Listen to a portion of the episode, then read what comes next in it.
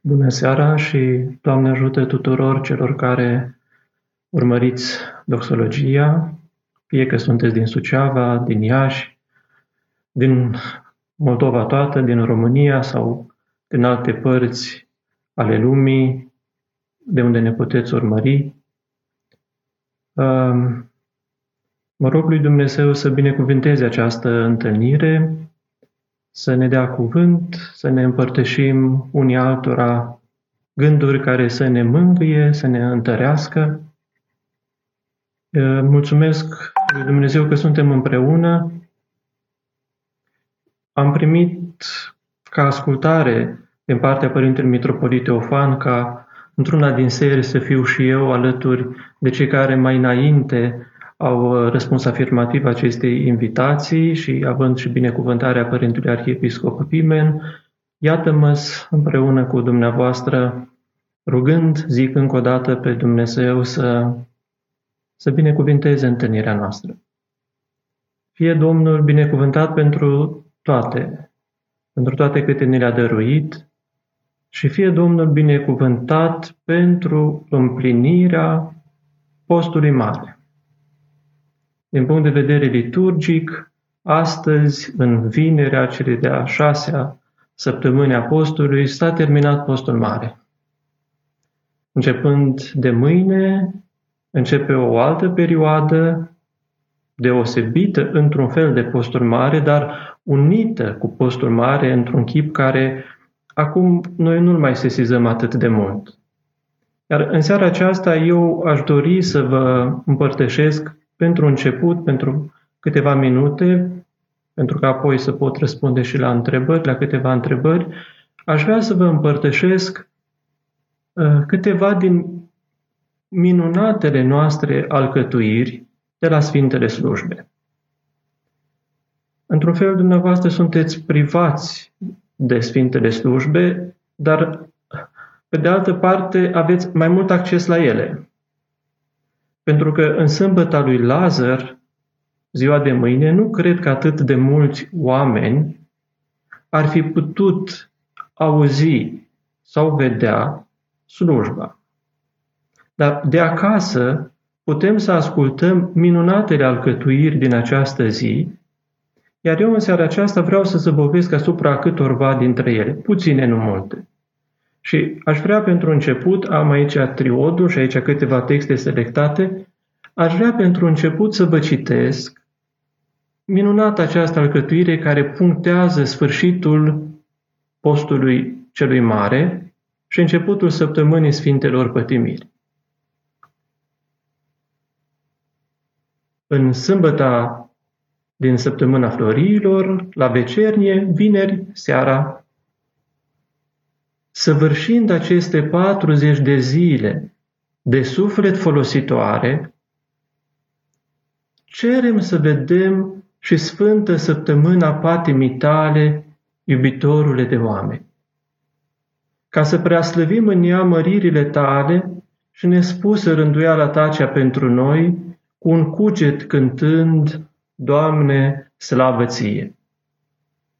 Așadar, zice Zice imnograful, zice alcătuitorul sfânt al, acestei, al acestui tropar, zice că am săvârșit aceste 40 de zile. Le-am terminat, le-am plinit, săvârșitul sa.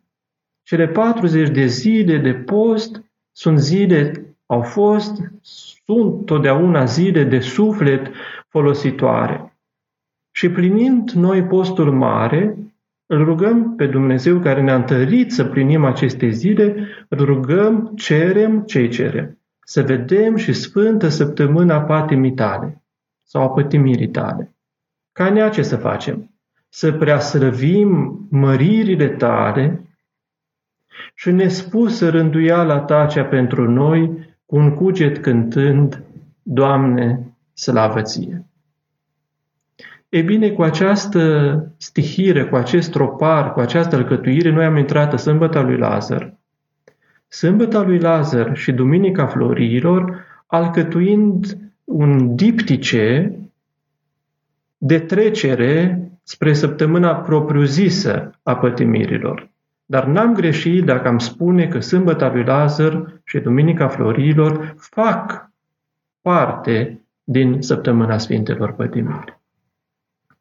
Și pentru că slujba de, din sâmbăta lui Lazar, de mâine, de astăzi deja, că liturgic am intrat în această zi, este plină, este, are, are o condensare de idei teologice și, și duhovnicești, eu mi-am ales un singur, o singură temă.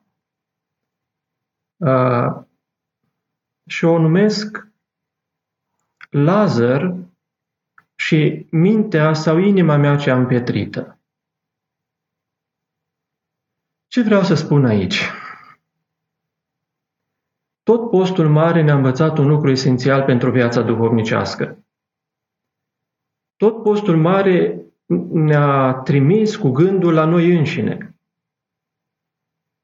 Personajele de care s-a adus aminte din Sfânta Scriptură, în slujbele din postul mare, toate această amintire a acestor personaje are ca scop modul cum eu însumi mă raportez la ele.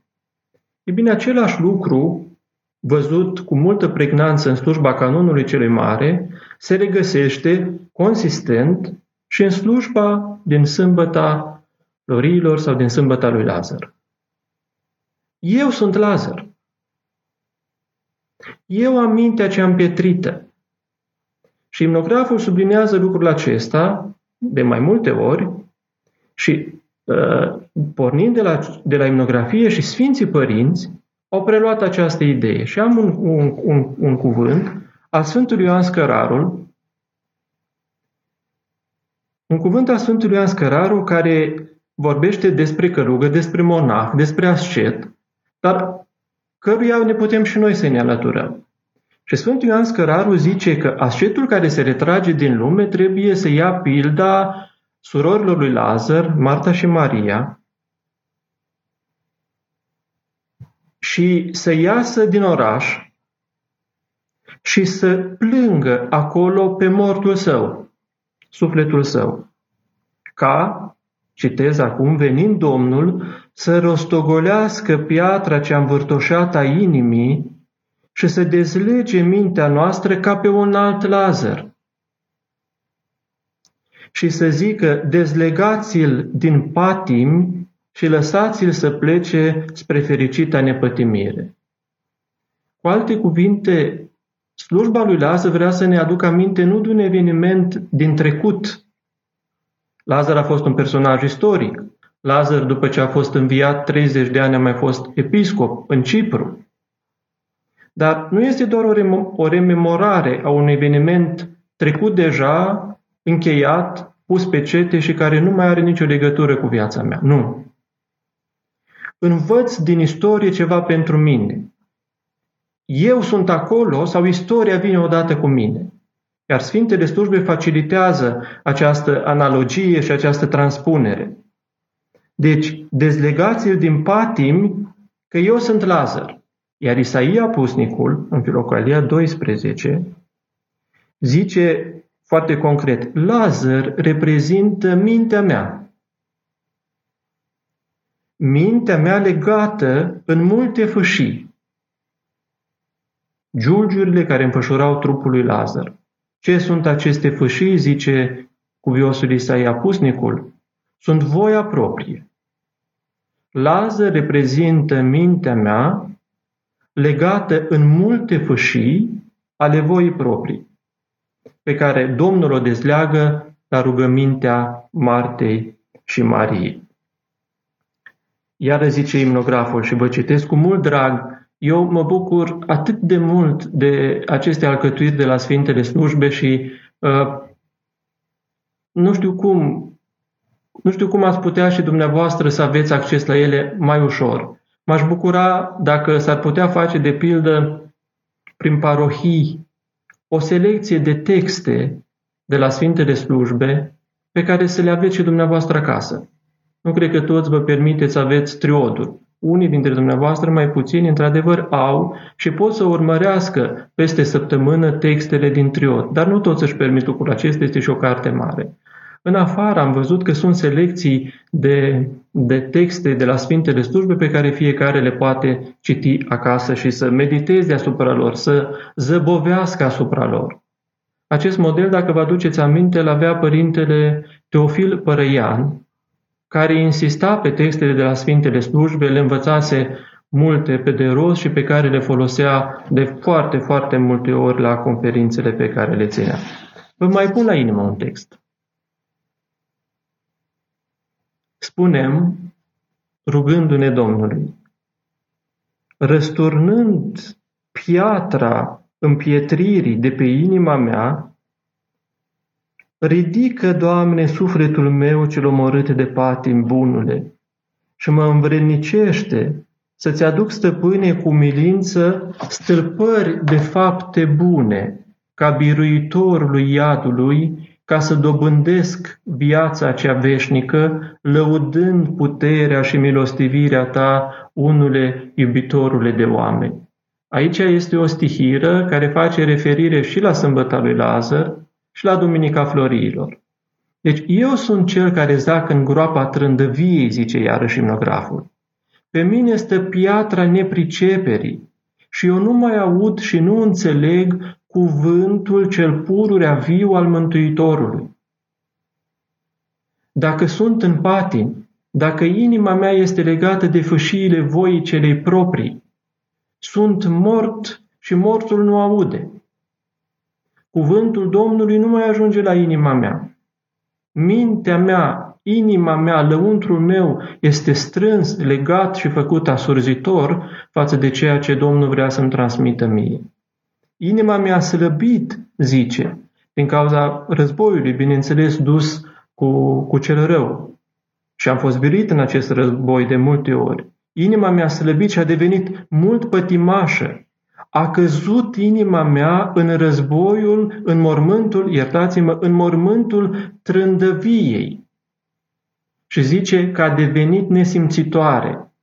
Mintea, inima mea se acoperă cu nesimțirea ca și cu o piatră. Așa cum piatra nu simte nimic, așa și inima mea s-a acoperit cu, și a devenit nesimțitoare ca și piatra care era pe mormântul lui Lazar. Pe de altă parte, pe de altă parte, Lazar este prezentat și ca un model de ascultare. În mormânt fiind, piatră pe mormântul lui fiind pusă, el reacționează foarte grabnic la strigarea Mântuitorului.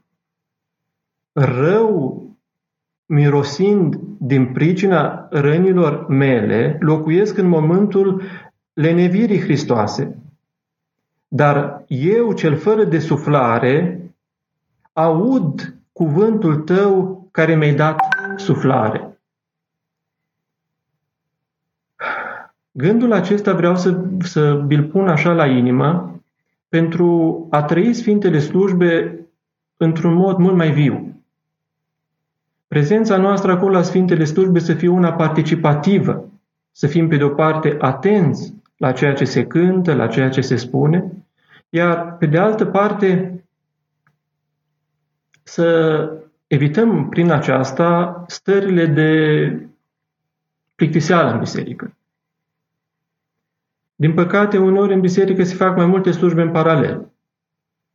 Ceva se citește la strană, poate părintele este ocupat cu primitul pomelnicelor, oamenii în biserică, am văzut de pildă, uneori citeau în paralel rugăciunile lor chiar în timpul slujbelor. E bine, astfel de alcătuiri de la Sfintele Slujbe, care nu reamintesc doar de evenimente care s-au petrecut, vor să ne cheme, vor să ne îndemne ca să fim mai prezenți.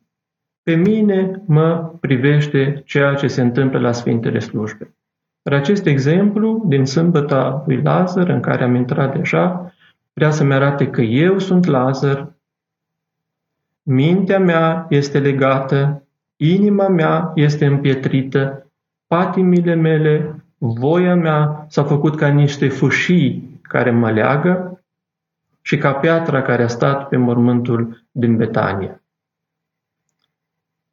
acesta este gândul meu pentru dumneavoastră în seara aceasta. Sunt multe, foarte multe uh, uh, texte care mie îmi plac foarte mult și pentru așa, pentru o primă încheiere, vă mai pun unul la, la, la inimă, așa să zic.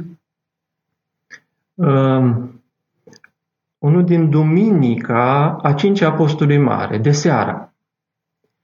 Uh, dacă să înțelegeți acest text, vreau să vă aduc aminte sau să vă spun celor care uh, nu știți că în vechime, uh, în Duminicile Postului Mare se citeau alte pericope decât acele pe care le avem noi astăzi.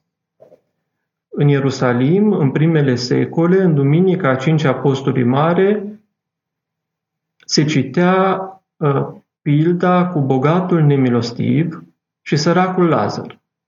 Astăzi, acest pasaj din Sfânta Evanghelie se citește undeva înspre, înspre toamnă.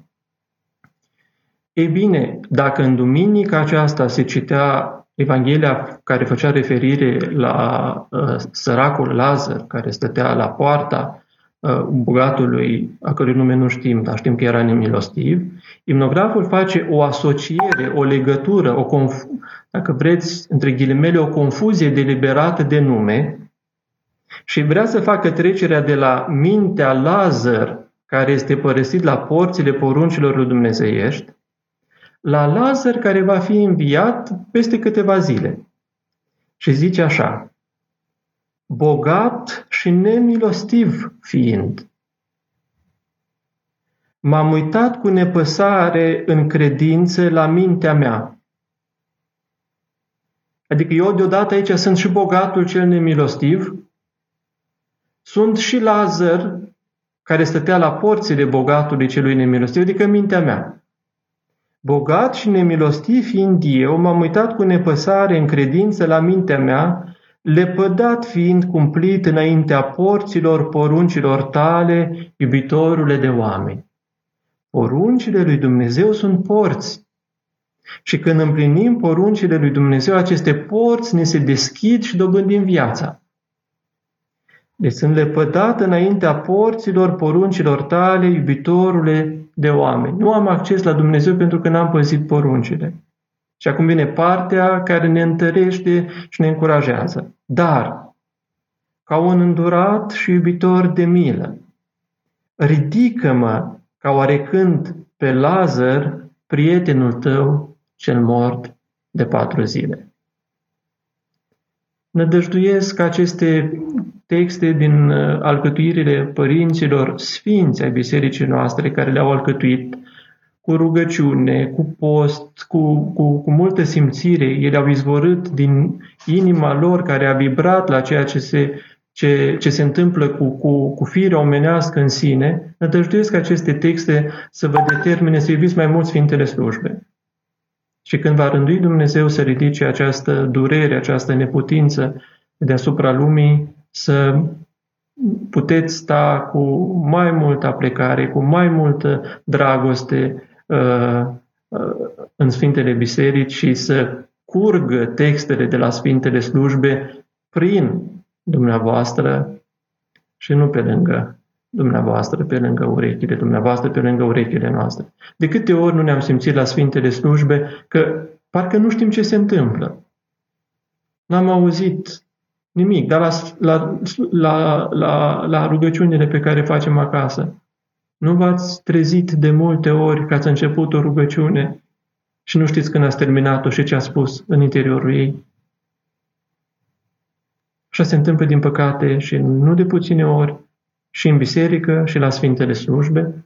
Și sper să vă fi făcut, între ghilimele, poftă cu aceste câteva texte pe care le-am selectat pentru dumneavoastră și pentru uh, întâlnirea din această seară. Uh, acum cred că pot să intru. Mulțumesc celor care uh, la doxologia selectează, uh, de fapt nu selectează, cred că preiau întrebările și mi le pun uh, într-un folder aici ca să pot să, să răspund la ele. Uh, Paula, sărut mâna. Am auzit foarte multe sfaturi și cuvinte de încurajare de la mulți preoți și părinți duhovnici de când a apărut izolarea, dar nu am auzit pe nimeni să vă întrebe pe dumneavoastră, preoții și părinții noștri duhovnicești, ierari, cum sunteți? Noi, fii și fiicele dumneavoastră duhovnicești, cum vă putem ajuta? Ne rugăm, Doamne ajută, Hristos a înviat. Uh, mulțumim, uh, mulțumim, Paula, pentru faptul că uh, te gândești și la părintele tău duhovnic, la preoții de parohie, la părinții episcopi. Ce pot să vă spun? E greu pentru dumneavoastră, într-adevăr, că sunteți lipsiți de bucuria de la Sfintele Slujbe. Dar gândiți-vă și la noi. Ieșim în biserici și de unde câteodată ajungeau oamenii și copiii până în buza altarului, acum vedem o biserică în care domnește tăcerea, se aude doar glasul unui cântăreț la strană, nu un cor, și când dăm pace tuturor, nu vedem decât un om, maxim doi, în biserică. Da, mental și poate și cu inima, știm și simțim că sunteți împreună cu noi acolo. Dar câtă vreme locuim în trup și ochiul acesta vrea să se bucure de prezența dumneavoastră, de rugăciunea dumneavoastră, de starea cuvincioasă a dumneavoastră, și nu este ușor nici pentru noi. Nu este ușor nici pentru părinții arhierei, care trebuie să găsească modalitățile cele mai potrivite, cumpănite, echilibrate pentru a împlini Sfintele slujbe pe cât posibil după toată rânduiala lor și pe de altă parte de a nu favoriza într-un chip sau altul, nevoit, bineînțeles, uh, posibilitatea ca cineva să se infecteze, fie cineva dintre slujitorii bisericești, fie cineva dintre credincioși. Așa că ce pot să zic, uh, cum, cum ne puteți ajuta pe noi, să vă rugați pentru noi. Dacă puteți să nu ne judecați. Dacă puteți să opriți pe alții să nu ne judece. Nu puteți să vă puneți în pielea părinților, a preoților, a a, a ierarhilor nu vă puteți pune în pielea lor, dar puteți să vă judeca, puteți să vă rugați și să nu ne judecați. Și dacă puteți să lucrați mai mult uh, ascultarea în perioada aceasta, ar fi minunat. Poate mintea nu înțelege tot ce se întâmplă. Poate ne războim, poate sunt firi, suntem unii dintre noi firi mai vulcanice. Cum e posibil asta? Cum se întâmplă asta?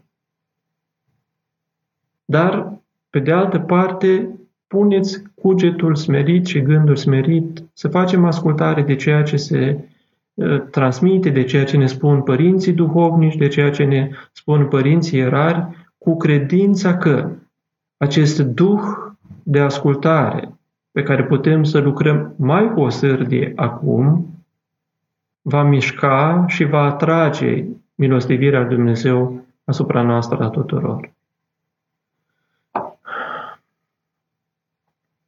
O altă întrebare uh, de la Ciprian, Preasfințite Părinte, sunt nepriceput. Iertare. Care sunt orele zilelor noastre corespunzătoare orelor din vremea răstignirii Domnului, ceasul al treilea, al șaselea, al nouălea? Ciprian, nu este greu de, de, de înțeles. Ceasul al treilea din zi este ora nouă. Ceasul întâi din zi este undeva în jur de ora 6-7.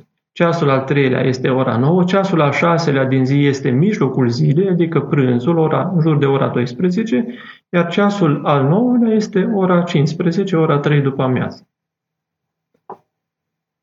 Ana Maria, preasfințite, puteți să ne explicați diferența dintre trupul înviat al Mântuitorului și trupul înviat al lui Lazar, între învierea Domnului și învierea lui Lazar? Foarte bună întrebare, Ana Maria. Uh, învierea lui Lazar a fost revenirea lui Lazar la viața obișnuită pe care el a avut-o înainte. Adică Domnul a făcut ca sufletul lui Lazar, care s-a despărțit de trupul lui, să se întoarcă, să reintre în trupul care era deja în putrefacție și să realcătuiască într-un fel trupul și Lazar a avut, din punct de vedere, să spunem, uh, fiziologic, nu sufletește, aceeași viață pe care a avut-o până ce a murit. El va mai muri odată. Lazar este persoana care a murit de două ori. Trupul înviat al Mântuitorului este deja altceva.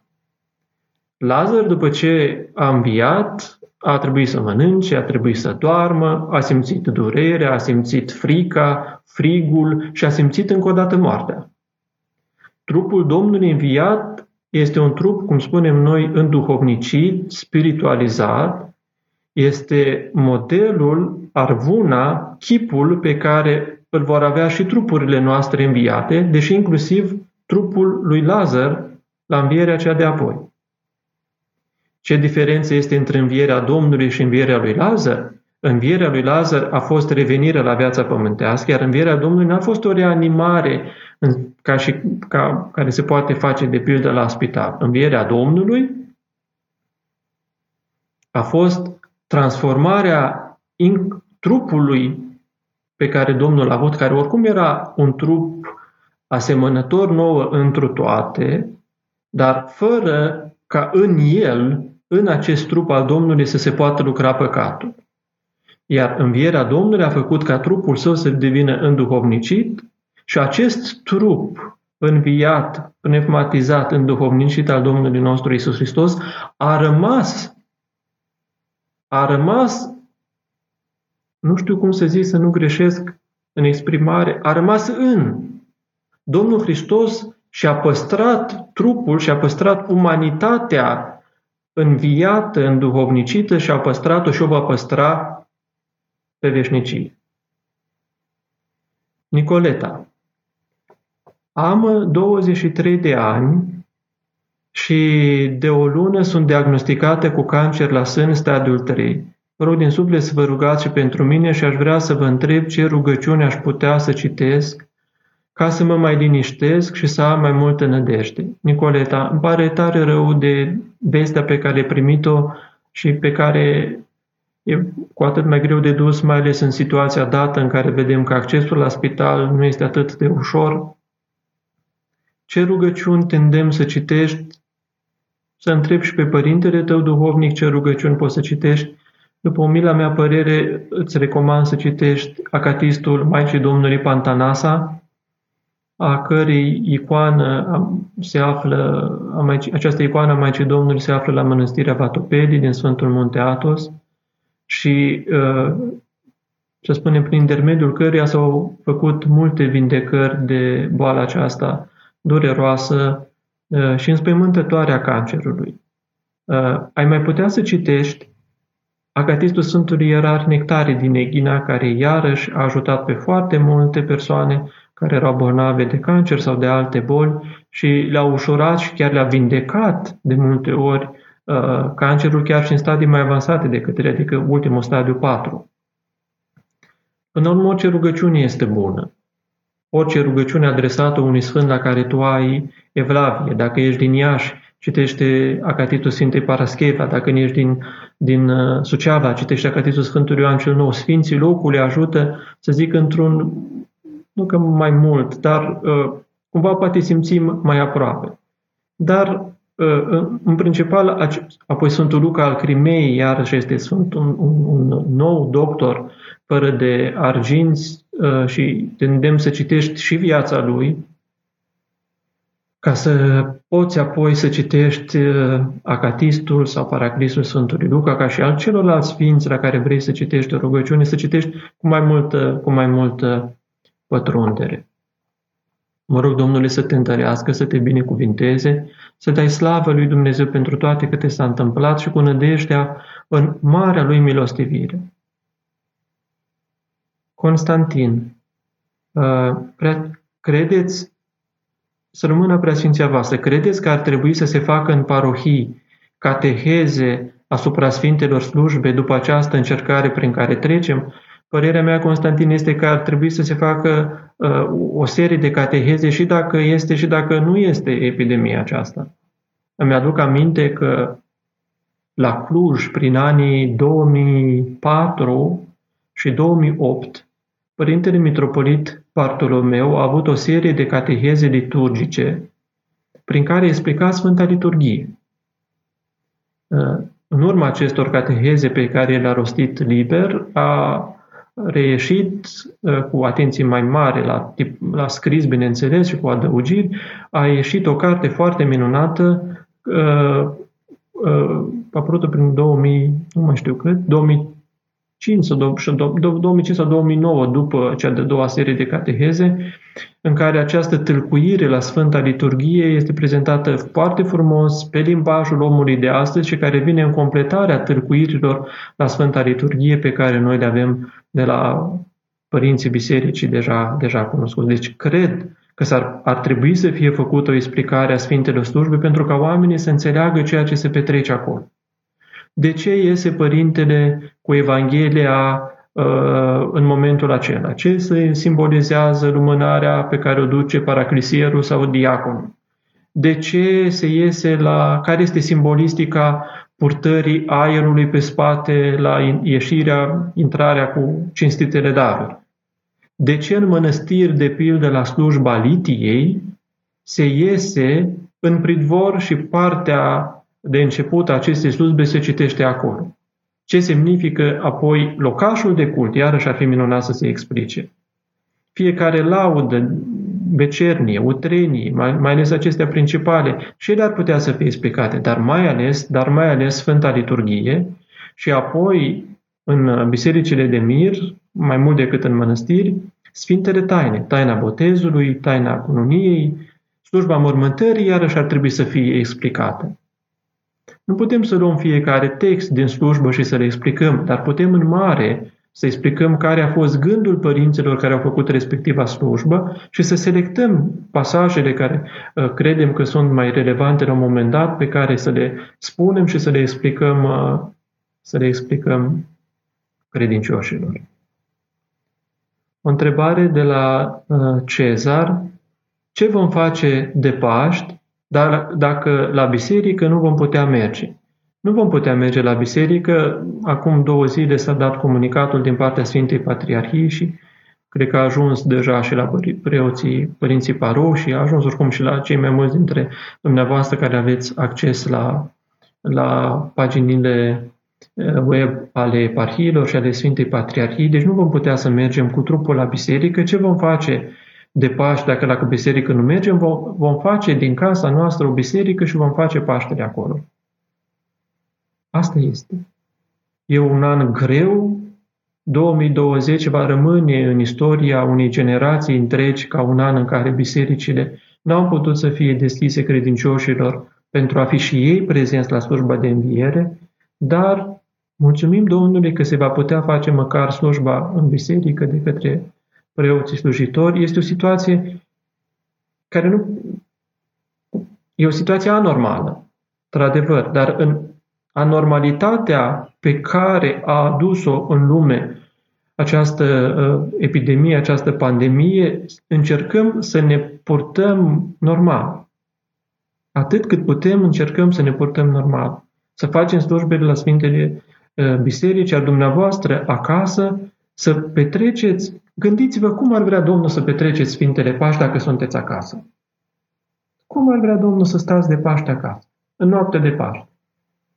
Să luați lumina, cum depinde de la parohie la parohie, va depinde, dar nu știm dacă peste tot se va putea trimite lumina sfântă chiar în miezul nopții.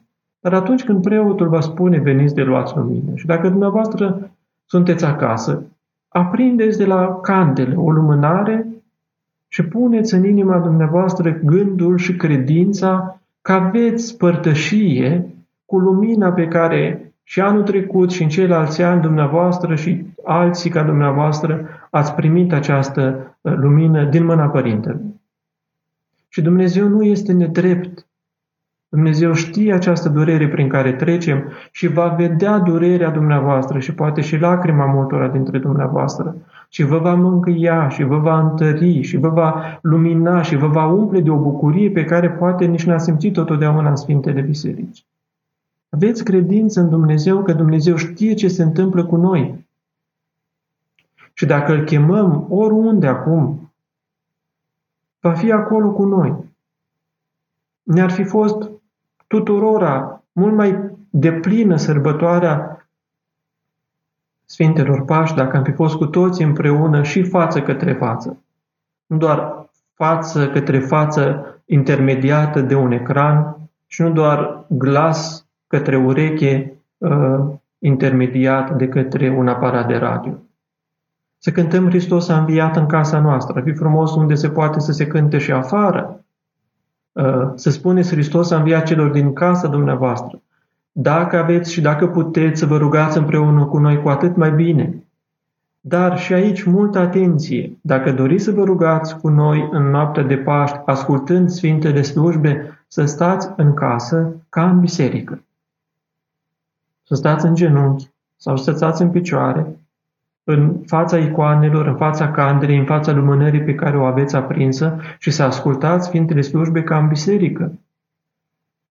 E de preferat sau altfel zic, decât să stai întins sau să stai pe scaun. Nu vorbesc, bineînțeles, de persoanele care sunt în neputință, care sunt bolnave, care nu pot aceea. E, e, e, una, e o altă situație în acest caz. Dar pentru dumneavoastră, pentru toți cei care sunteți în putere, să stați în, în, în casele dumneavoastră ca în biserică, în atmosferă și în stare de rugăciune. Dacă veți dori ca noaptea de Paști să stați doar o parte cu noi la slujbă și cealaltă parte să faceți ceva și dumneavoastră, puteți să citiți Acatistul Sfintei Învieri, puteți să citiți Acatistul Domnului nostru Isus Hristos. Nu se mai citește din noapte de Paști din psaltire, nu se mai citește, uh, nu că ar fi păcat, dar uh, așa este rânduiala noastră bisericească. Se poate spune se poate spune Doamne Iisus, se poate cânta Hristos a înviat, spuneți Hristos a înviat de mai multe ori. Dacă știți și alte cântări sau alte alcătuiri de la Sfintele Slujbe, cu, cu atât mai mult vă veți îmbogăți. Dar dacă veți dori să ascultați cum se cântă în noapte de Paști canunul învierii, atât de minunat alcătuit de Sfântul Ioan Damaschin, vă rog din toată inima să stați ca în biserică. Ștefania Sărut mâna preasfințite părinte, ne-ați spus că sunt mort și mortul nu aude. Cuvintele Domnului nu ajung la inima mea. Cum facem ca acest lucru să devină stare permanentă, mai ales acum în aceste vremuri? Ă, Ștefania, trebuie să-i cerem Domnului, așa cum Marta și Maria i-au cerut, să vină și să dezlege El fâșiile să vină și să poruncească El să se, uh, să se depărteze de pe ușa inimii și de pe ușa minții noastre și de pe ușile urechilor și ale gurilor noastre orice fel de piatră ar fi. Piatra nesimțirii, piatra păcatului, piatră a patimii, ca păcatul crade mai multe ori. Asta să facem tot timpul, să strigăm lui Dumnezeu ca oarecând Marta și Maria cu lacrimi Marta și Maria fiind simboluri, cum ne învață Sfinții Părinți și Sfintele Slujbe, simboluri ale rugăciunii și ale lucrării, simboluri ale contemplației și ale făptuirii, cum se mai zice. Să unim fapta cea bună cu rugăciunea și prin acestea să strigăm la Dumnezeu ca El să vină, să vindece și să ne învie. Și cuvintele Domnului să-și găsească o cale până la inima noastră, să nu se oprească în urechi, să nu se oprească nici măcar în minte, ci să pogoară până la inimă și să încălzească inima. Altfel vom fi morți cu sufletul în trupuri vii. Și e foarte trist asta să se întâmple. Deci să strigăm la Dumnezeu, să-i cerem lui Dumnezeu să ne recunoaștem mai întâi că nu suntem bine să ne recunoaștem că suntem împietriți, să recunoaștem că nu se mișcă în noi, să recunoaștem că poate avem intenție bună, dar nu avem putere să împlinim ceea ce dorim și ceea ce știm poate. Și această smerenie noastră în fața lui Dumnezeu va, va face ca El să schimbe și mintea și inima și să ne pună pe calea, pe calea cea bună. David, Preasfințite Părinte, sub fiecare cruce este o înviere. Așa este? Așa este. Sub fiecare cruce este o înviere și de aceea sau sub fie, pe fiecare cruce, cu împreună cu orice cruce, după orice cruce, prin orice cruce prin care ar trece cineva ca persoană singură, ca o familie, ca și comunitate, ca lume întreagă, va fi și o înviere. De aceea, noaptea de Paști, noi ținem împreună Sfânta Cruce cu lumânarea aprinsă. Lumânarea aprinsă ca simbol al învierii. Și asta ne dă nouă nădejde. Că viața Domnului nostru Isus Hristos, istoria, între ghilimele, dacă vreți, acestui Isus din Nazaret nu s-a oprit vineri. N-a fost acolo punctul final. După vineri a urmat Duminica Învierii. După Golgota, răstignirii și a pătimirii și a morții, a urmat Duminica Învierii. Asta ne dă nădejde și nouă acum. Acum suntem într-o golgotă repetată, accentuată și pe care o simțim de la o zi la alta, de la o săptămână la alta, de la o ordonanță la alta, dacă vreți, o simțiți ca o golgotă amplificată.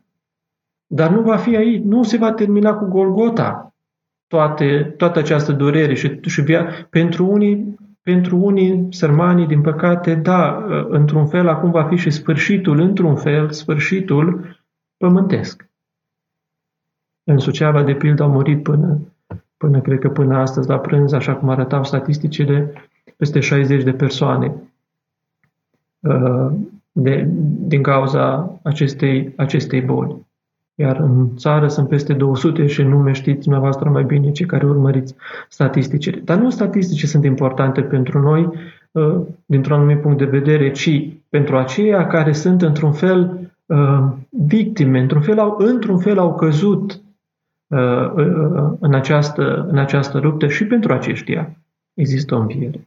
Domnul îi așteaptă dincolo să ne rugăm lui Dumnezeu ca durerea pe care o resimțit-o înainte de moarte să facă, uh, să, să, să atragă mila, iertarea și iubirea lui Dumnezeu dincolo. Ilinca, Doamne ajută, ce credeți că ar trebui să învățăm după toată această perioadă? Multe, Ilinca. Multe ar trebui să învățăm. Ce îmi vine mie acum în minte? Ar trebui să învățăm că nu suntem atotputernici. Ar trebui să învățăm să nu ne punem încredere atât de mult în noi, în capacitățile noastre de a rezolva o problemă, să ne recunoaștem limitele, să ne smerim și să ne întărească această perioadă în convingerea că, da, avem nevoie și de alții. Avem nevoie și de alți oameni și mai ales că avem nevoie de Dumnezeu. Avem nevoie acum de medici foarte mult, Dumnezeu să-i întărească, să-i lumineze, să-i binecuvinteze. Avem nevoie de ei, să nu-i mai judecăm, să nu-i mai să nu să nu-i vorbim de rău și că avem nevoie de Dumnezeu. Că nici medicul, uitați, câteodată nu poate, cu toată cunoștința pe care o are, nu poate să facă mai mult. Îmi povestea, îmi povestea un, un medic apropiat de biserica de aici, din Suceava, că a avut cazuri când toate semnele erau înspre bine. Parametrii funcționali erau normali. A trecut cu bine de ceea ce era mai, mai, mai, mai, mai rău. Și dintr-o dată s-a schimbat ceva și nu s-a mai putut face nimic și omul a trecut la cele veșnice.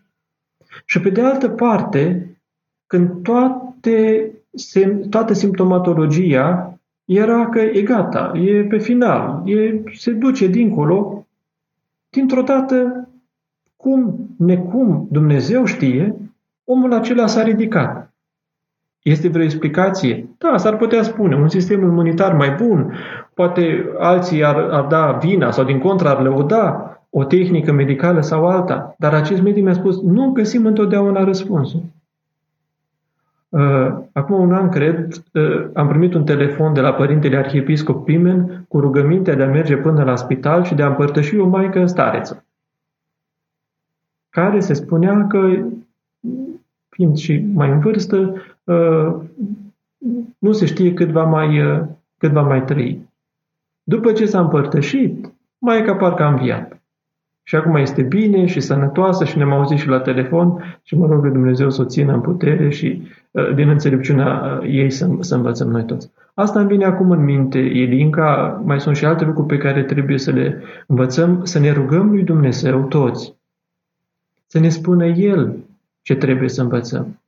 Că poate să fie o învățătură pe care să o avem toți, dar poate să fie un mesaj pe care Dumnezeu vrea să mi-l transmită mie personal.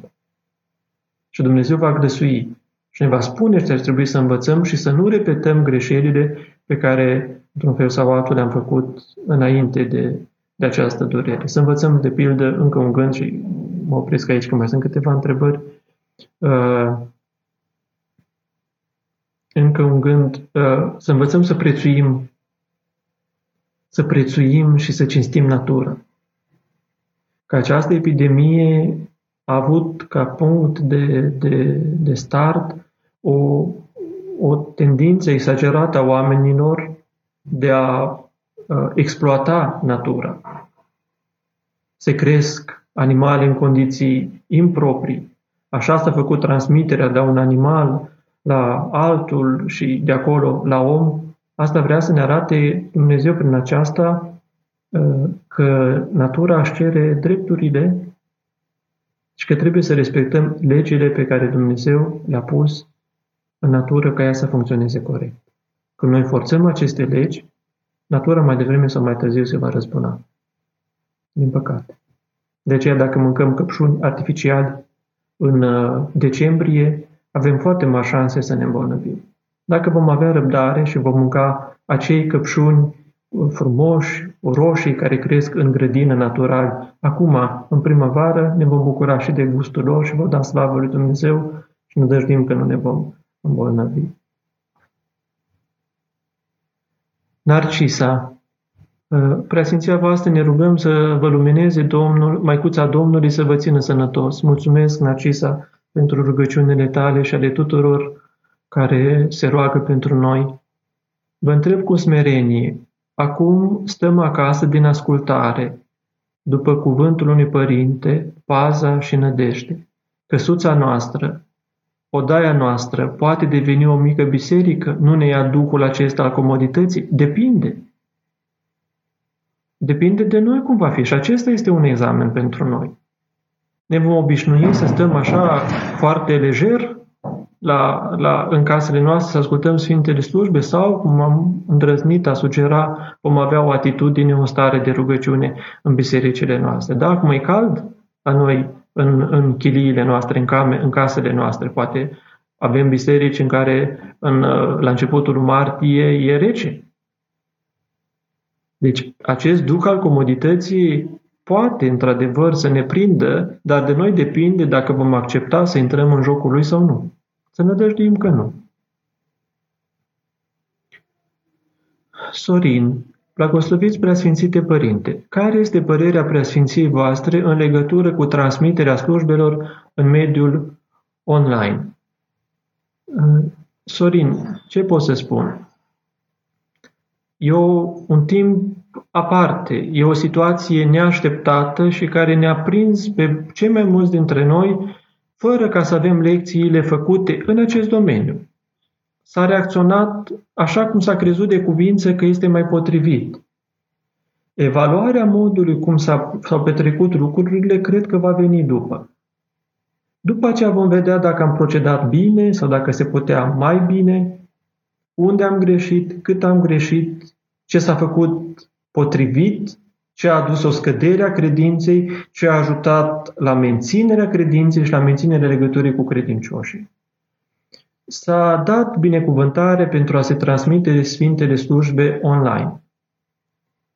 Uh, gândul meu pe care l-am simțit este că transmiterea slujbelor poate să fie o binecuvântare, poate să ducă un plus, dar atunci când nu există discernământ, poate să reprezinte și un mare minus. În ce fel? Acolo unde slujbele se transmit într-un mod frumos, organizat, uh, bine țintit, bine rânduit, acolo te simți ca în biserică. Acolo unde este un mod improvizat de a transmite Sfintele slujbe, te simți și tu cumva stingher. Pe de altă parte, părintele, sau nu, oamenii din parohie simt nevoia să și-l asculte și chiar și să-l vadă pe preotul lor. Ei pot urmări într-adevăr o slujbă minunată, săvârșită după toată rânduiala.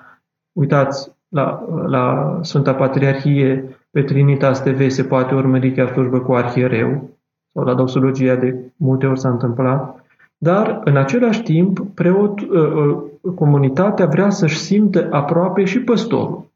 De aceea vrea să-l vadă și să-l audă. Pe de altă parte, excesul de transmisiuni online, mai ales a Sfintei Liturghii, poate să fie foarte dăunător. Pentru că transformăm, exi, nu transformăm, există pericolul de a transforma uh, uh, slujba Sfintei Liturghii, care este miezul slujbelor noastre, să nu să o transformăm, să pierdem din duhul de taină pe care îl are această slujbă. Au fost păreri care au zis că ar fi mai potrivit ca acolo unde nu există condiții propice pentru a se transmite Sfintele Slujbe, mă refer mai ales la parohiile mici, ă, acolo oamenii să se roage acasă, dacă doresc, și cu slujba de la, dacă au acces la Trinita sau la doxologia sau în alte părți unde au ei evlavie, iar părintele, dacă ar putea să le transmită măcar un gând, fie printr-o foaie duminicală în care să spună câteva gânduri pe care el le-ar zice la predică, fie să transmită audio sau video predica. Mi-a plăcut acest gând, care este un gând foarte cumpănit. De aceea trebuie să ne gândim fiecare dintre cei care transmitem și dintre cei care ascultăm. Ce mă ajută mai mult? Ce mă folosește mai mult? Când sunt mai, mai, uh, mai, mai aproape de Dumnezeu? Printr-o transmisiune? Dacă mă ajută această transmisiune. Ca să fiu mai aproape și să mă rog, binecuvântată să fie această transmisiune. Dacă pe mine nu mă ajută, ci mă risipește, sunt atent la detalii, sunt atent la cum cântă, sunt atent cum iese și așa mai departe și nu mă pot aduna, atunci e preferabil fie să nu, să nu privesc, ci doar să ascult, fie să mă rog cum mă rânduiește Părintele Duhovnic în momentul respectiv. Ceea ce uh, uh, n-aș încuvința este transmisiunea din Sfântul Altar. Uh, o cameră care ar fi plasată în Sfântul Altar este ca și când ar desfința catapeteasma. Catapeteasma sau iconostasul mare are rolul ei, nu putem să intrăm acum în, în, în, în detalii și de aceea misterul trebuie, trebuie protejat, taina trebuie protejată. Poate s-ar putea spune pe tema aceasta, dar iarăși zic, după ce se va termina totul cu mila Domnului, ne nădăjduim să se termine cât mai grabnic, atunci poate va fi și vremea decantărilor și atunci se va vedea cum e mai bine pe viitor, dacă, Doamne ferește, va trebui să mai trecem prin ceva similar sau poate uh, uh, să, nu, să știm cum să reacționăm, că e posibil să apară după asta și păi dacă tot am transmis, hai să transmitem și mai mult de acum. Sau să continuăm modalitatea aceasta. Domnul să lumineze și să dea gândul cel bun. Tiana, preasfințite, cum să fac să nu mă mai deranjeze atât de mult uh, nedreptatea? Sunt studentă și din cauza unei nedreptăți nu am luat bursă. Îmi pare rău, Diana, că s-a întâmplat asta. Nu știu dacă te consolează și sigur nu te consolează, să știi că nu ești singura. Sunt multe persoane care au fost nedreptățite, fie în facultate, fie în uh, liceu s-a pus o notă mai mare unuia, una mai mică altuia, da, și în lumea toată. Lumea în care trăim nu este o lume dreaptă. Sau este dreaptă doar într-o anumită măsură. Cei care ar trebui să împartă dreptatea, poate nu sunt ei înșiși drepți. Așa că roagă-te Domnului, care El a fost primul nedreptățit, intrăm în săptămâna Sfintelor Pătimiri și știți ce acuze, știi ce acuze i s-au adus, toate nedrepte, și pe baza acestor acuze, el cel drept și fără de păcat a fost răstignit pe nedrept ca unul dintre cei mai mari păcătoși alături de doi oameni păcătoși. Pune în inima ta că nu avem la ce să ne așteptăm la mai mult. Sunt oameni care vor lucra așa cum au lucrat nedreptatea, spune cartea Apocalipsei că uh, vremurile grele, cei care au nedreptățit vor mai nedreptăți, cei care au lucrat sfințenia vor lucra sfințenia și de acum înainte, așa încât nu, nu, ne, nu ne iluzionăm, asta e realitatea în care trăim, dar cu încredințarea că există încă și slavă Domnului că încă există suficienți oameni care cred în Dumnezeu, uh, nădăjduiesc în El, împlinesc poruncile Lui, lucrează dreptate și sunt, să știi, oameni cum se cade și dintre cei care nu sunt foarte credincioși, dintr-o moralitate pe care au primit-o în familie sau cu care dintr-o etică socială sau dintr-o etică a muncii, vor fi oameni care vor lucra drept, vor lucra uh, pe baza meritocrației și uh, mă rog Domnului să dai de cât mai mulți oameni de felul acesta. Nu judeca, roagă-te pentru acei care te-au nedreptățit, nu te bucura dacă lor li se va întâmpla ceva care să-i uh, uh zdruncine, ci roagă-te Domnului să miluiască pe ei. Și Domnul, pe cel nedreptățit, spune cuviosul Paisia Ghioritul, îl va îndreptăți el mult mai mult. Radu, sărut mâna preasfinția voastră. Ce semnificație au cuvintele Mântuitorului spuse pe cruce, Dumnezeul meu, Dumnezeul meu, pentru ce mai părăsit? Uh, uh, uh, Radu, aceste cuvinte sunt cuvintele cu care încep un psalm din Vechiul Legământ, din Vechiul Testament, 22 sau 23, depinde cum, cum este numerotația, și uh, părinții bisericii spun că Domnul n-a rostit doar cuvintele acestea, ci a rostit întreg psalmul. Întreg psalm sunt cuvinte de, dintr-un psalm, dar Domnul a rostit pe cruce întreg psalmul și poate și alți psalmi a rostit Domnul Isus Hristos pe, pe cruce. Uh, unii au interpretat aceste cuvinte ca un semn al uh, umanității Domnului, uh, ca om că s-a simțit uh, uh, părăsit de către, de către Dumnezeu Tatăl. Această interpretare uh, este corectă, doar că poate să aibă și un pericol asupra ei, dar iarăși nu vreau să insist foarte mult. Pe de altă parte, aceste cuvinte raportate la mine însumi vor să zică următorul lucru. Că Domnul și pe cruce și în Ghețimani a gustat moartea pentru fiecare dintre noi și pentru mine. El a simțit într-un fel adunat toată greutatea tuturor morților și tuturor sentimentelor pe care le-au avut și le vor avea oamenii în fața morții. Tot sentimentul de părăsire pe care îl, îl, îl are omul atunci când nu lucrează după voia lui Dumnezeu, Domnul Isus Hristos le-a trăit intens în aceste două momente. În Ghețimani și pe Golgota. În Ghețimani atât de adâncă era această, acest, atât de adânc era acest sentiment al părăsirii încât s-a produs inclusiv o reacție fiziologică. În dreptul frunții, capilarele din dreptul frunții pur și simplu au cedat, au plesnit, să zicem așa, într-un cuvânt obișnuit și uh, sudoarea lui s-a transformat în sudoare de sânge. Și nu este, o, nu este o metaforă, nu este o figură de stil, ci chiar asta s-a, s-a, s-a petrecut. Deci Domnul Hristos vrea să ne dea nădejde prin, acest, prin aceste cuvinte ca în orice moment de părăsire Să știm că nu suntem singuri. El a gustat moartea, singurătatea și părăsirea pentru noi, pentru ca noi, ori de câte ori vom avea aceste sentimente, să ne, să ne, să simțim pe Dumnezeu, pe Dumnezeu Fiul, pe Domnul nostru Isus Hristos aproape de noi. Ar putea spune mai multe și aici, dar văd că timpul trece și mai sunt două întrebări pe care le-am primit aici. Ana, sărut mâna preasfinția voastră, vă rog să ne pomeniți și pe noi, cei care locuim fizic departe de țară și care poate nu vom ajunge acasă anul acesta, riscând poate să mărim departe de țară. Nu ne uitați, mă iertați.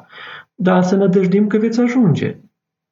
Că ne dăjdim că nu va dura tot anul uh, restricțiile care s-au impus acum. Cele vor diminua în intensitate, se vor relaxa uh, progresiv, mai mult ca probabil, așa cum au și fost uh, puse progresiv și poate undeva în vară să puteți veni. Să ne rugăm Domnului ca să putem să, să, să, să, să ajungem la o stare de o normalitate anul acesta. Uh, și să dea Domnul să nu muriți departe de țară, ci să vă întoarceți, să vă întâlniți cu cei dragi ai dumneavoastră. Uh, Leo, săptămâna preasfinția voastră, ne puteți recomanda, vă rog, lecturi pentru perioada pascală. Uite că nu m-am gândit la ceva anume. Ce ați putea să citiți în perioada aceasta care să vă uh, îmbărbăteze, să vă insufle, să vă, să vă întărească? Uh, să citiți de mai multe ori cuvântul Sfântului Ioan Gură de Aur de noapte de înviere. Să citiți, uitați, dacă vreți, în fiecare zi din săptămâna, din săptămâna luminată. După aceea să citiți, dacă aveți acces, la predicile pe care Sfinții Părinți le-au rostit cu referire la înviere. Uh, vă îndemn să citiți, că dacă mi-ați scris aici înseamnă că aveți acces și uh, online, să citiți, să citiți pastoralele pe care părinții uh, ierarhi le trimit credincioșilor și care acum nu mai sunt adresate doar celor din eparhia respectivă, ci la ele pot avea acces oricine și dumneavoastră. Există biblioteci acum și cu conținut uh, religios și online.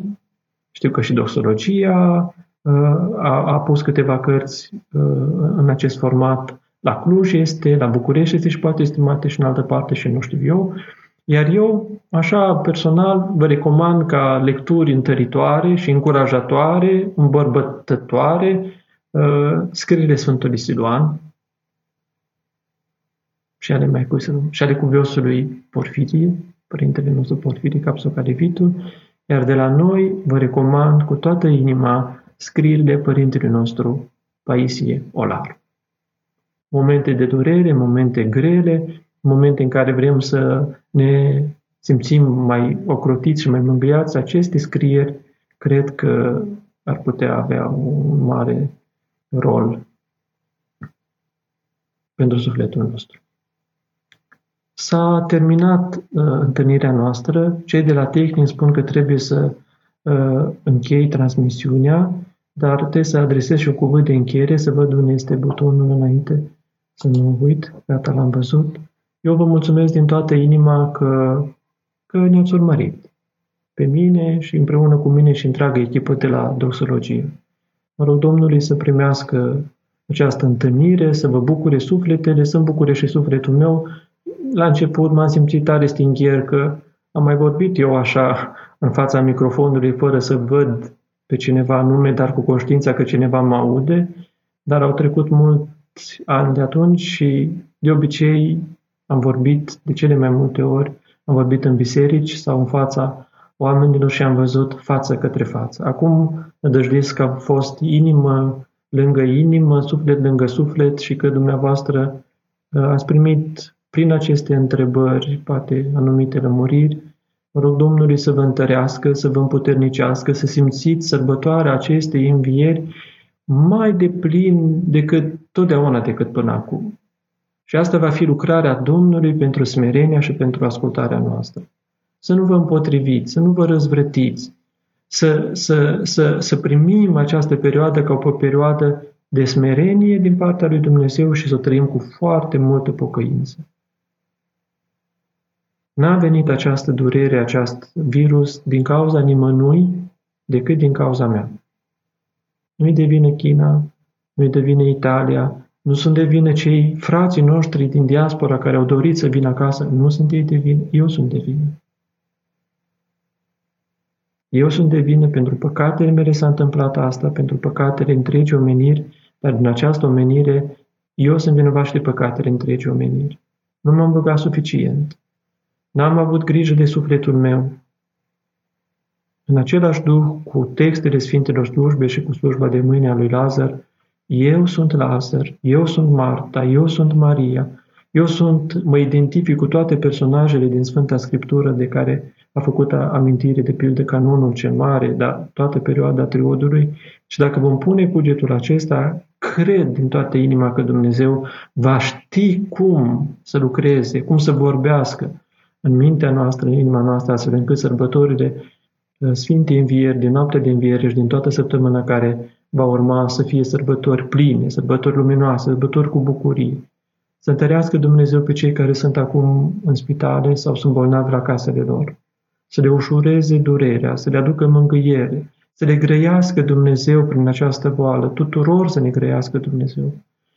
Mă rog Domnului și vă rog și pe dumneavoastră din toată inima, nu uitați pe medici, nu uitați pe cei care sunt pe linia întâi, cum zice Părintele Arhiepiscopii și ei sunt foarte expuși, și ei, și ei au familii, și ei poate nu au totdeauna suficientă disponibilitate, sunt și ei oameni. Să ne rugăm ca Dumnezeu să-i întărească, să-i răsplătească, să-i încununeze Așa numai cum El știe. Ar fi frumos și din partea noastră să facem mici semne de recunoștință, fie acum, fie după aceea, către toți aceia care s-au ostenit în toată perioada aceasta prin spitale. Dumnezeu să întărească și pe aceia care în zilele următoare și în noaptea de Paști, uh, poate nu se vor putea bucura în casă și la încăldura uh, sufletească a familiei de Sfintele Paști vor trebui să fie pe străzi, organele de ordine, cei care vor trebui să păstreze liniștea și ordinea și vă rog din toată inima, nu forțați lucrurile, faceți ascultare de Părintele Duhovnicesc al comunității de unde sunteți și cum va rândui El uh, împărțirea Sfintei Lumini, cum va, împărți, cum va rândui El uh, anafora sau în alte părți unde este tradiția împărțirii Paștilor, așa să faceți și pentru ascultare, așa cum v-am spus, și pentru smerenia noastră, Dumnezeu să ne, să ne, să ne întărească. Uh, tuturora vă mulțumesc, tuturora vă transmit aceste gânduri, cu deosebire celor care sunt din Suceava și care poate ne urmăresc unii dintre dumneavoastră. Suntem aici împreună. Uh, toate altarele sunt deschise, în toate altarele se fac Sfintele slujbe. Chemăm în rugăciune pe Dumnezeu ca să mângâie Suceava, nu judecați, vă rugăm, Suceava, nu-i mai spuneți că e Lombardia României, priviți cu îngăduință, cu milă și mulțumim tuturor acelora care, în mod special pentru Suceava, s-au mobilizat și au strâns fonduri pentru a ajuta pe cei care sunt în spitale, iar celor care sunt în spitale, dar și cei care nu sunt, mai ales celor care nu sunt într-un fel și care, cărora le este frică, Ă, ă, mă rog Domnului să le pună în inimă gândul că nimic nu se întâmplă fără știința lui Dumnezeu, fără îngăduința lui Dumnezeu și că Dumnezeu care îngăduie ceva are și leacul și rezolvarea acelui lucru. Așa cum citeam zilele acestea un cuvânt de la Părintele Teofil Părăian, Dumnezeu totdeauna când rezolvă un lucru, rezolvă mai multe lucruri dintr-o dată, doar că o face în felul lui. Să avem credință că Dumnezeu va rezolva în felul Lui și cu concursul nostru, bineînțeles, această situație. Să lăsăm pe Dumnezeu să lucreze, să-și facă Dumnezeu pedagogia Lui, să ne adreseze această lecție și noi să răspundem prezent la această lecție, să nu clacăm, să nu cădem, să nu eșuăm, să nu fim corigenți la această lecție pe care Dumnezeu ne-a dat, cu încredințarea fermă că Dumnezeu este bun și iubitor de oameni, așa cum spunem la Sfintele Slujbe de atâtea ori. Dacă nu mai credem asta, înseamnă că nu suntem mincinoși la Sfintele Slujbe. Că bun și iubitor de oameni Dumnezeu ești, că milostiv și iubitor de oameni Dumnezeu ești. Și dacă nu din prima simțim această milostivire și această iubire a lui Dumnezeu, să primim acest cuvânt prin credință. Și apoi credința unită cu smerenia în fața faptului că nu putem pricepe ceea ce se întâmplă, va face ca să simțim și cu inimă. Uh, Maica Domnului să ne ocrotească pe toți, rugăciunile Sfântului Mare Mucenic Ioan, cel nou de la Suceava, să ocrotească uh, obștea sucevenilor, dar pe toți cei care ne ascultați, rugăciunile tuturor Sfinților Tămăduitori să ne însoțească. Și ce să zic, uh, rugați-vă pentru Bucovina, ca Bucovina să-și deschidă din nou porțile, inimile, mâinile și dumneavoastră să veniți, să reveniți în Bucovina aceea luminoasă, în Bucovina de sub cer, în Bucovina aceea pe care o știați dumneavoastră, fără frică și, și cu mult drag. Bucovinenii sunt oameni calzi, care vor să împărtășească această căldură și dacă acum nu o pot, să ne rugăm Domnului să o poată face cât de grabnic. Vă mulțumesc, îmi cer iertare pentru nepotriviri și mă rog Domnului încă o dată să rodească micile noastre semințe și în dumneavoastră și în mine. Seară bună, fiți binecuvântați!